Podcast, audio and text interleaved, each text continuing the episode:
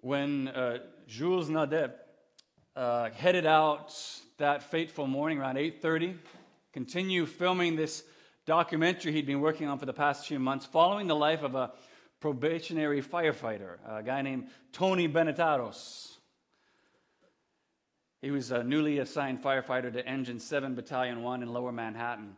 He, he had no idea what that day was about to hold for him. One minute, he, he's recording uh, the crew as they investigated a suspected gas leak. The next, he was recording one of only three known recordings of the first plane flying into Tower 1 of the World Trade Center.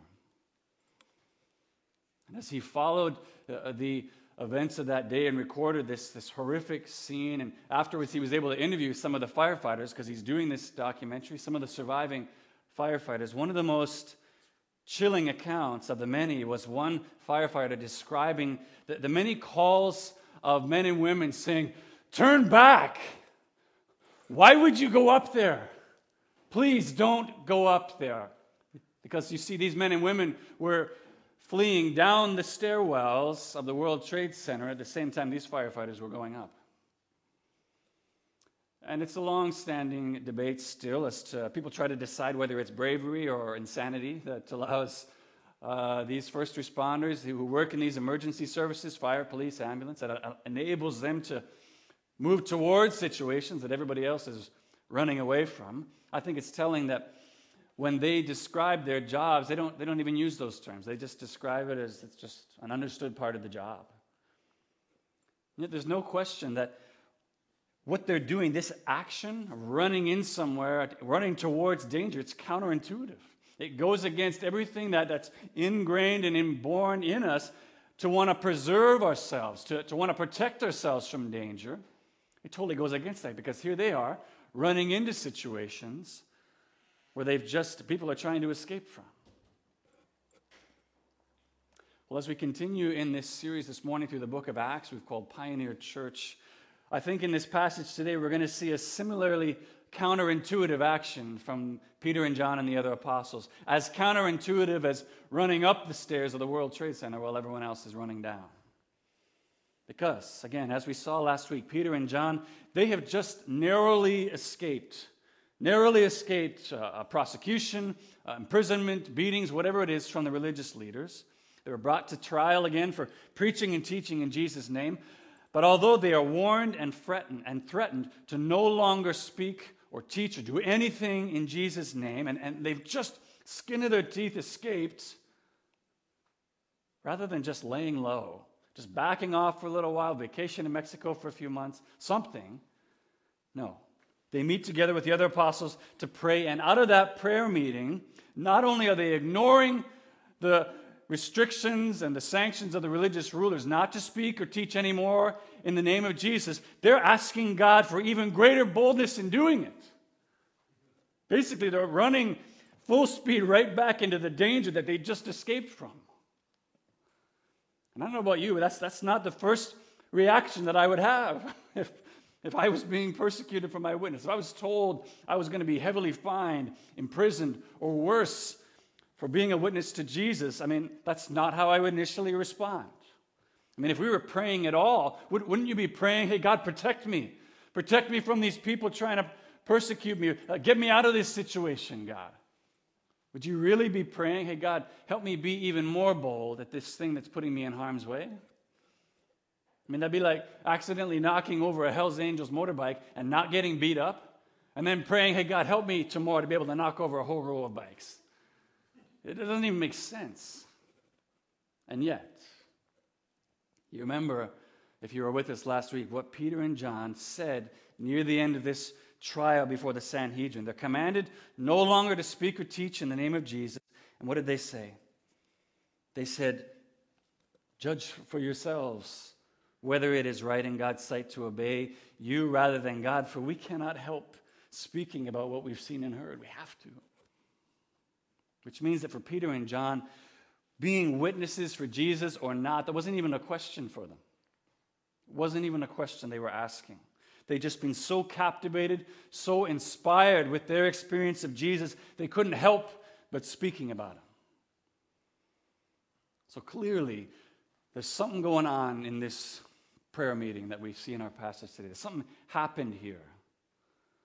Something about their, their prayer together after this trial that enabled the apostles to seek to be even more bold in giving this witness, even though they were still facing this tremendous danger and pressure.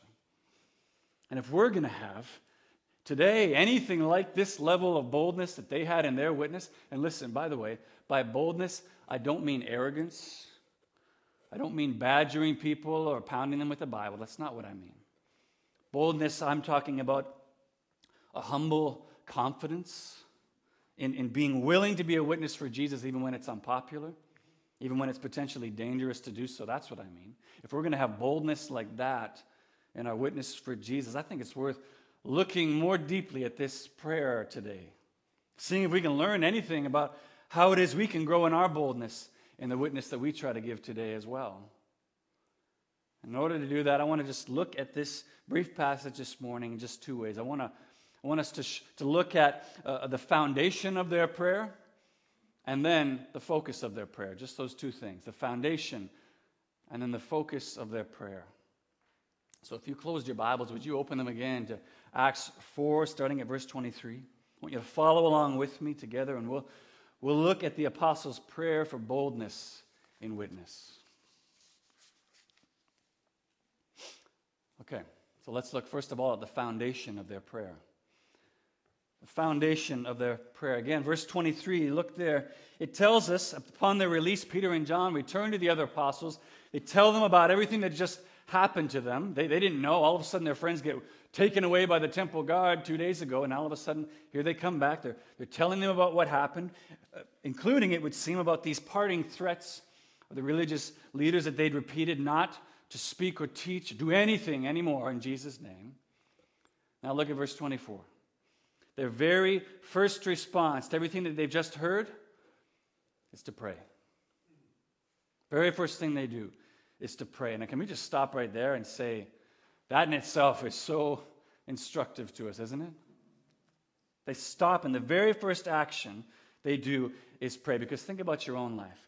How often is it you, are faced with some difficulty, some crisis, some danger, and, and your very first response is either to switch into some kind of a, a MacGyver, Bear Grylls kind of problem solving mode, or you just go right over here into panic, full on, like, what are we going to do? The sky is falling. Uh, uh, we're totally lost here. We go into one of those two extremes. A lot of times for us, prayer is the very last thing we turn to when every other means of, of escape or rescue has been exhausted. Then we'll try praying. You know, we'll say to ourselves, literally, we'll say things like, well, we've tried everything else that we could to get out of this. I guess the only thing left to do now is pray. Like, really? That's, that's, that's, that's not what we see these guys doing here. And I'll tell you, all through the Bible, that's, that's not the response to end with prayer. And listen, it's, it's not a question of whether or not we're going to get this perfectly every time. We won't. I mean, and we're going to need the encouragement of each other around us, along with our conviction to be able to do it. But can we just agree together today and make this at least our, our hope that in every situation, whatever it is, we would follow the example and the pattern we just saw here? That prayer to going to God, whatever the situation would be, our very first response, the very first thing we think to do when we're faced with danger, not our last ditch break glass in case of emergency response, the very first thing we do. And I think as we look now at, at what the foundation is of the Apostles' Prayer, I think it's going to help you see even more how and why we should try to do this every time. If you look at the second half of verse 24, look there with me. We see, first of all, that the first foundation upon which the apostles grow in their witness, to grow in the boldness of their witness through prayer, is they see God as the creator. That's the very first foundation of their prayer. They see God as the Creator. Look, verse 24. They raised their voices together and they said, Sovereign Lord, you made the heavens, the earth, and the sea, and everything in them. Now, I've made no secret over the years of my time here. I struggle with IKEA furniture. Love the price, hate the assembly stage. Not a good time for me. My family has now been trained. They know probably a good idea to go for a walk if dad's putting together something from IKEA just to protect everyone's ears. It's, it's uh, when you're looking at that sea of boards and screws and those little wooden doweling pieces, it, it can be intimidating even to the best of us. But when you're sitting there in that situation, the, the most uh, uh helpful thing to do is what? Is to either look at those sometimes helpful, sometimes not so helpful instructions that they give you, or to call the people, call the help desk. We call the people. Why? Well, because they're the ones who made it. They've designed all these pieces of furniture, they know how each piece goes together. So it's the most efficient, helpful means to go to the ones who've created it all to say, Help me, help me to figure out this problem I'm having. In the same way here. When faced with these threats and intimidation from the religious leaders, the very first place the apostles go to is remembering God, He's the creator. He's the one who made the earth and everything in it, including these religious leaders who are threatening them. He made them. Which also means that everything God created belongs to Him, and it's also sitting safely underneath His sovereign power and rule and authority as the creator of it. And you see how already, even that just that simple step, just acknowledging the greatness, the, the bigness of God as compared to his creations, whatever they are, it just immediately frames the whole problem in a new light, doesn't it? It's totally different now. Those, those things, those people, whatever it is that's, that's scaring us, that's intimidating us, whatever it is, all of a sudden it starts to look a lot smaller now. It's like David in Psalm 8, verse 3. Look at how he does this. He says, When I consider your heavens, the work of your fingers, the moon and the stars, which you have set in place, what is man that you are mindful of him? The Son of Man that you care for him. Now, yes, that, that psalm is, first of all, David is just marveling that this amazing creator God of everything knows who he is. He cares about him. But think about it.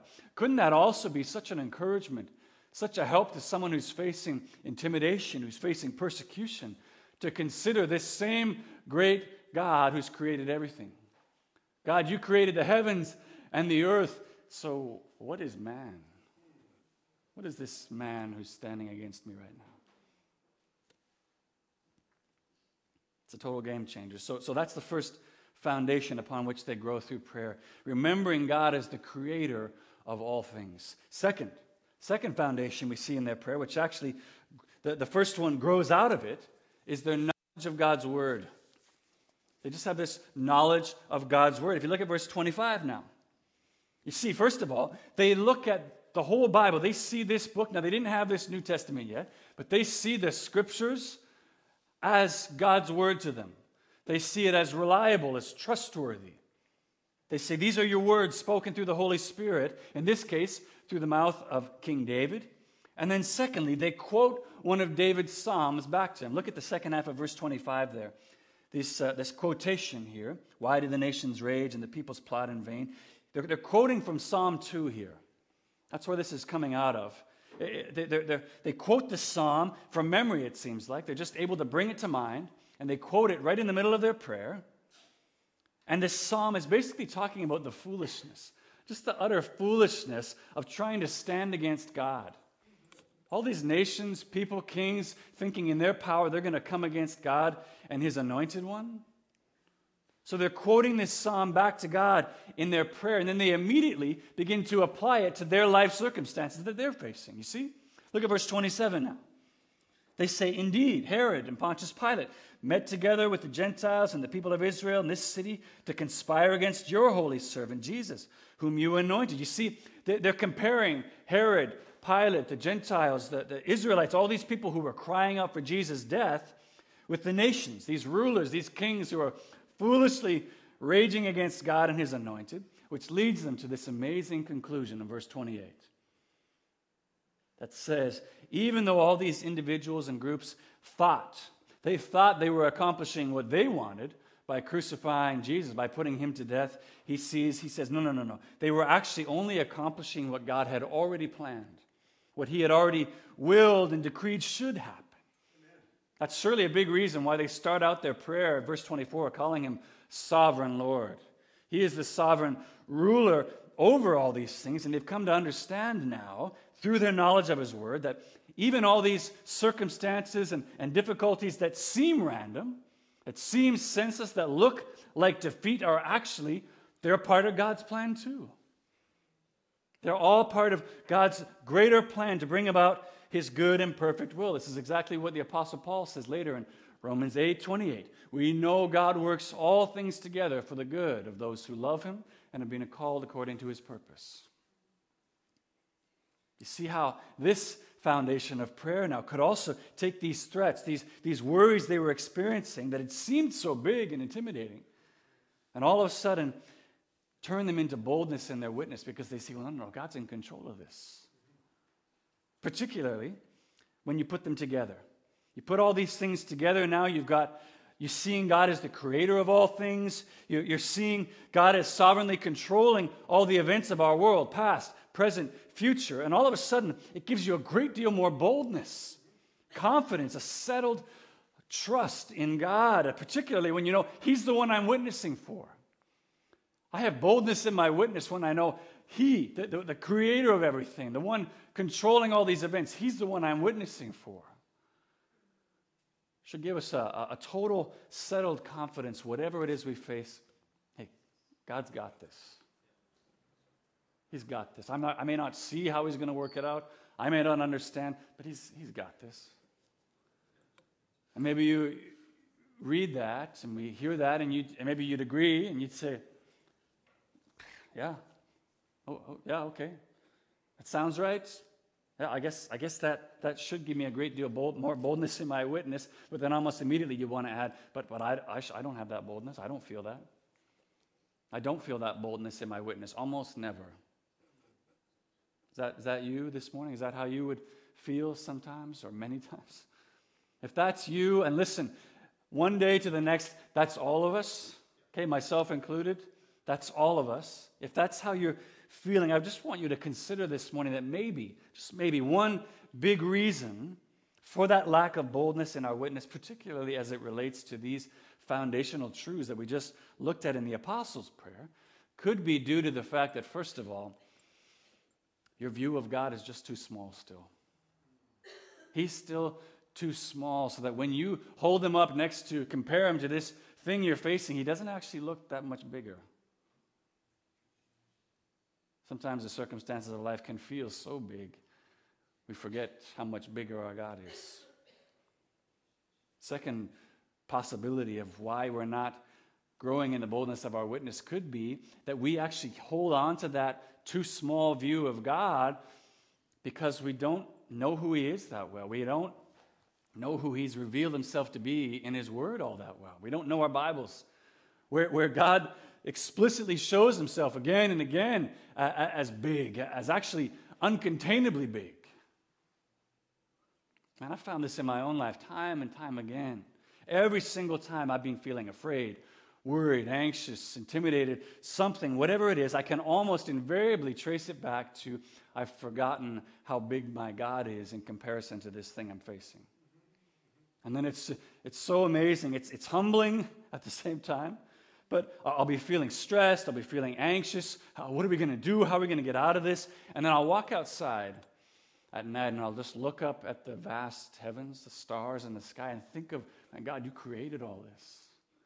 I'll walk out on the beach and, and look out over the water and just think of the greatness of the oceans and everything in it. God, you made all that. Or I'll be reading in my Bible devotion time, reading through God's Word. I'll come to places like Psalm 2 I'll come to places like God parting the Red Sea in Exodus or Jesus calming the storm in Mark 4, and all of a sudden, my shoulders just start to drop. I feel like my breath returns, and I just kind of say, Okay, okay, you, you are bigger than this. You really are bigger than this. Unless we are too down on ourselves, too uh, hard on ourselves this morning, because we do have this kind of forgetfulness. You got to know this exact same forgetfulness, this exact same too small of a view of God, we see all through the Bible as well. And in the New Testament alone, do you know how many times people are sitting there with Jesus himself. He, he's right there. God in human flesh is with them, and they still feel scared, doubtful. Do you know how many times this, this happens? I mean, just a couple quick examples. The woman at the well. Jesus himself is sitting there saying to you, I want to give you this water which will satisfy your thirst forever. I want to give you this living water. What does she say to him? Oh, well, that's a nice promise, but how are you going to do that? Well is too deep. You don't have anything to draw with, even. How are you going to give me this water? The disciples sitting out in the boat as the wind and the waves crash over them and they feel like they're going to drown. The one who made those waves and that wind is in the boat with them, and yet they're terrified. Jesus, don't you care that we're drowning?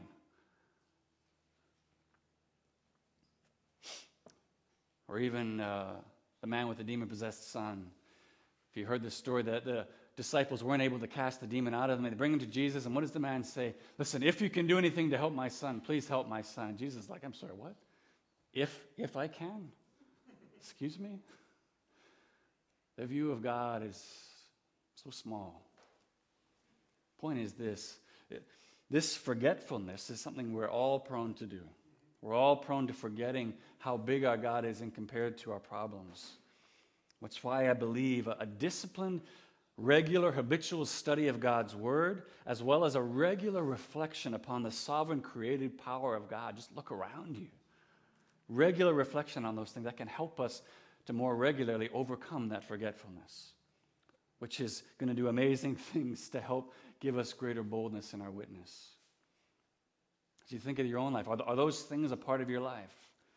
Are those things, those foundations, are they part of your life right now in your prayer? They can make all the difference in the world when it comes to your boldness and witness. Okay, that's the foundation of their prayer upon which their prayer is built. Those two things seeing God as the creator of all things, as well as a growing knowledge of who He is as He's revealed in His Word. Those form the basis now, the, the foundation upon which the apostles now lift up their prayer. They focus their prayer to God. So let's look now at the focus of their prayer. Focus of their prayer. Now I see three requests here in this prayer from the apostles with regards to everything that they're facing. First of all, they ask God to consider the threats against them. Then they ask God to enable them to speak His word with great boldness. Finally, they ask God to continue to perform these miraculous signs and wonders through the name of Jesus. First of all, verse 29, the beginning there, you see, out of their now rekindled understanding of God's sovereign creative power over all things, they ask God, first of all, would you consider their threats? Basically, these are the threats that the religious leaders were making against them. Now, they're not saying, hey, God, would you listen to those threats and just give them some thought? Just think about them for a while. Let us know if we should follow what they're asking us to do. No, that's not what's happening. The Greek word here in our passage for consider, epeidon, means to look at something, to acknowledge something, and then respond accordingly with action. That's what the word means. It's an active consideration. Do you see? So really, what it's very telling actually that they would ask God to do this, particularly given that psalm, Psalm 2 that they just quoted. Because after David poses that question about why would these nations and kings and rulers come against the God of the universe, why would they even bother trying? They're all gathered together to try and bring God down. Listen to what God's considered response is. This is how God considers these threats from those kings and rulers and responds. Listen. Verse 4 of Psalm 2 The one enthroned in heaven laughs. That's God's considered response. He laughs. The Lord scoffs at them. Verse 5 He rebukes them in his anger and terrifies them in his wrath, saying, I have installed my king on Zion, on my holy hill. So, in a very real sense, what, what they're doing is they're asking God to consider these threats made against them in light of now their very big view of God. You know what they're doing? They're saying, God, can you just handle these guys? Can you just deal with these threats and all this stuff they're bringing against us? Just clear the way for us so that we can just do what it is you've asked us to do, to be witnesses. And because of their big view of God, they're, they're trusting Him to do that. So now, with, with security covered, now, secondly, they come to God and they ask Him to enable them to continue to speak His word boldly. Would you continue to enable us to speak your word boldly? Now, we've talked about that word throughout our passage boldness. Boldness, they're asking for in their witness. That's the Greek word parrhesia, which has the sense of someone being able to undertake activities that involve risk or danger. Uh, another word we could use here might be courage. God, give us courage now, in light of your greatness, to continue to be bold witnesses for you and courage, as, as has been said by many. It's not something about having the absence of fear. Courage is about being willing to move forward in spite of it. I loved what uh, C.S. Lewis had to say about courage. He wrote this Courage is not simply one of the virtues, it is the form of every virtue at its testing point. Courage is the form of every virtue at its testing point. So, on one level, what they're doing is they're asking God to continue to fill them with the Spirit. Just like he did for Peter and John when they were standing and being tested before the Sanhedrin and they were able to speak so boldly. They're saying, Would you keep doing that, God? Keep filling us so we can have boldness in our witness. But in another hand, on the other side, in very real sense, what they're doing is they're saying, God, help us. Help us now as we defy the religious ruler's command. They really are saying, Help us right now as we try to break the law which does not mean no when you leave here after church today and you're trying to get to White Spot before all the other church folk. You can speed and say, Hey, God, would you empower me to not receive consequences as I break the law? That's not what it means. What we are seeing here is that when laws, when edicts of the land, whatever it is, come into conflict with God's word, with God's revealed moral law, then we must, as Peter said in Acts 4:19, we must judge for ourselves whether it's right to obey God or man. We're going to have to make that decision and judge who we're going to follow. And, and, and, all through the Bible, from Daniel, told not to pray anymore to God for those days, or Shadrach, Meshach, and Abednego, told to bow before that golden statue, to, to every one of those faithful martyrs in Hebrews 11, what we have all through the Bible is, is, a, is a demonstration of civil disobedience that is both sanctioned and empowered by God in the face of unjust laws that go against his revealed will. And man, as we read on in the book of Acts, and things in some cases go from bad to worse for them, they have no idea in this moment just how much they're going to need that empowering in the days and months to come as they proclaim God's word. It's going to get pretty dark. And for us today as a church, for those who, who claim Jesus as our Lord. And societal pressures on God's church continue to press in more and more on us from, from not just subtle, uh, uh, hey, could you please not do that, to more strong, overt restrictions. You must not speak in that name anymore. We're going to be tested in a variety of different ways, too. We're going to need that same big picture of God in our lives as well, and we will be no less in need of that empowering to continue to be his witnesses in a culture that is increasingly hostile to the exclusive claims of Jesus and his word. We just, we just saw that, if you've been following the news, we just saw that uh, last week in this trial with Russell Vought and Bernie Sanders telling him he's being bigoted to say that Jesus is the only way to salvation. We're going to need this empowering to continue to be witnesses for Jesus, whatever we face. Finally, verse 30, they ask God to continue to perform these signs and miracles through the name of Jesus. They say, God, would you just keep doing all this amazing stuff you've been doing? Keep doing it. Do you notice, though, how, how Jesus centric their prayer is? You see that? They don't, at no time do they say, God, would you please just make us into these amazing miracle workers now? Make us into just regular tongue speakers, regular healers. They don't do that. What they do is they say, God, would you, as we are faithful to witness for you, would you just continue doing this amazing stuff that authenticates our witness, that shows that we really are being witnesses for you? And that's what we saw, right? When, they healed that guy outside the temple, that's what they say explicitly. It's in Jesus' name. In the name of Jesus, I command you, stand up and walk.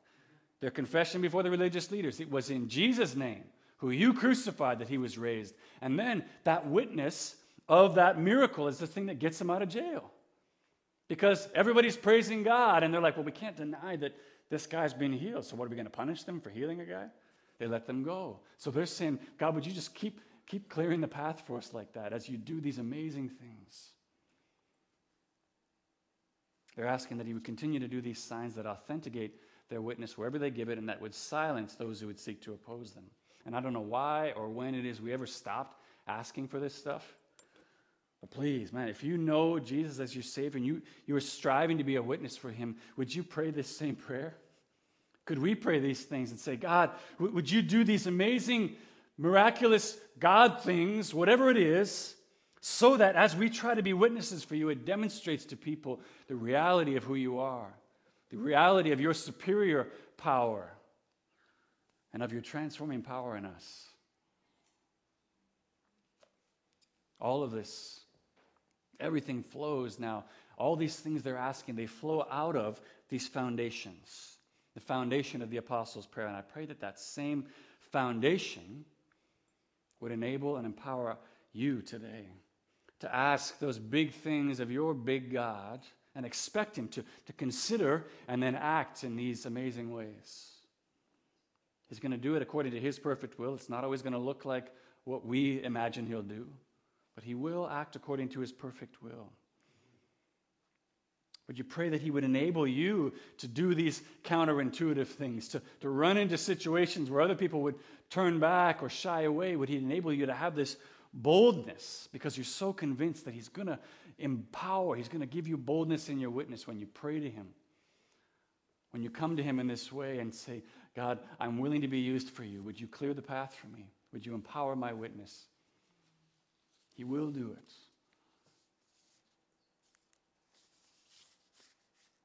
And listen, the, the pattern of prayer that we're seeing here, which, which I absolutely believe we should copy, we should copy regularly, is that the apostles are doing two things.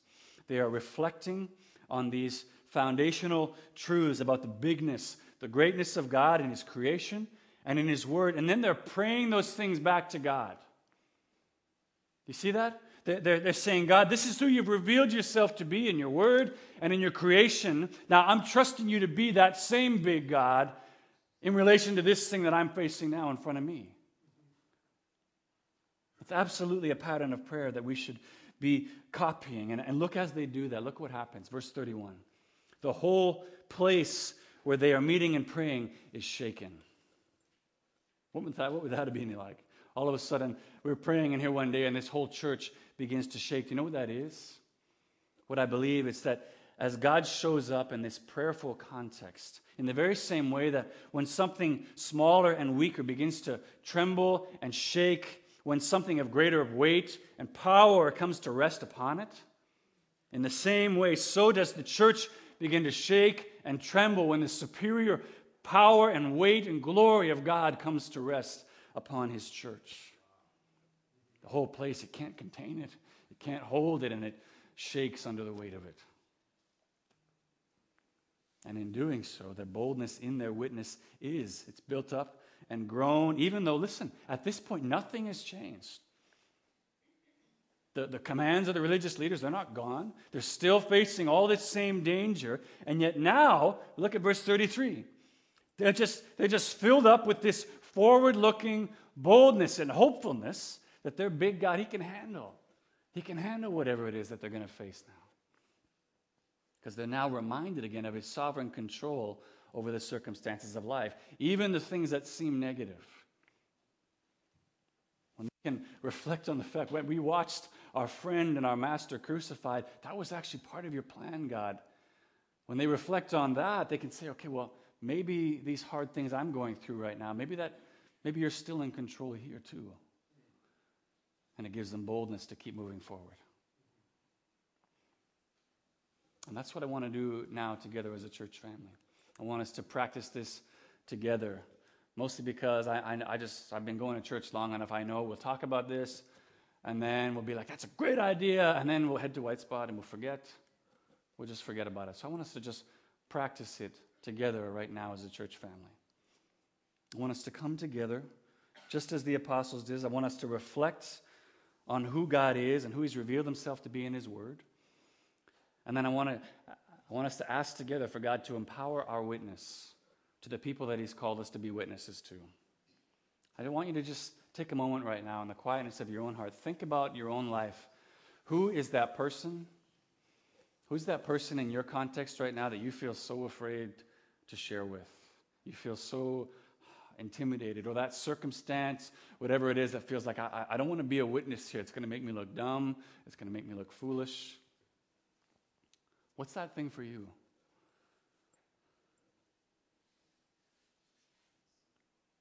For some of you, that's going to be a person who you want to share the hope of the gospel with. You've never been able to tell them yet about the hope you have in you. For some of you, that's going to be witnessing to other brothers and sisters in Christ. But you know, you can also be a witness to other Christians. Think about the witness that Peter and John would have been as they came back from on trial and saying, God gave us this amazing boldness, how that would have encouraged the other apostles who were probably feeling afraid too. So we're going to come together right now and pray and ask God to give us boldness in our witness through His Spirit, to empower us in whatever way He wants to do it, to be His witnesses, trusting and believing and hoping that this church, as well as this city and world, might be shaken once again under the weight of God's glorious presence coming among us. So we're going to put a psalm up on the screen that speaks of God's power in creation. I want us to read this together as a church. And then, however you want to pray, if you want to pray out loud for that thing you just thought about, if you want to pray in the quietness of your own heart, we're going to pray for boldness in our witness based on who God has revealed himself to be. Trusting that when we compare the bigness of our God to these things that we're facing, I hope they seem so much smaller to you now and give you boldness in your witness. Let's read this together. Lord, you have been our dwelling place throughout all generations. Before the mountains were born, or you brought forth the whole world, from everlasting to everlasting, you are God. You turn people back to dust, saying, Return to dust, you mortals. A thousand years in your sight are like a day that has just gone by or like a watch in the night.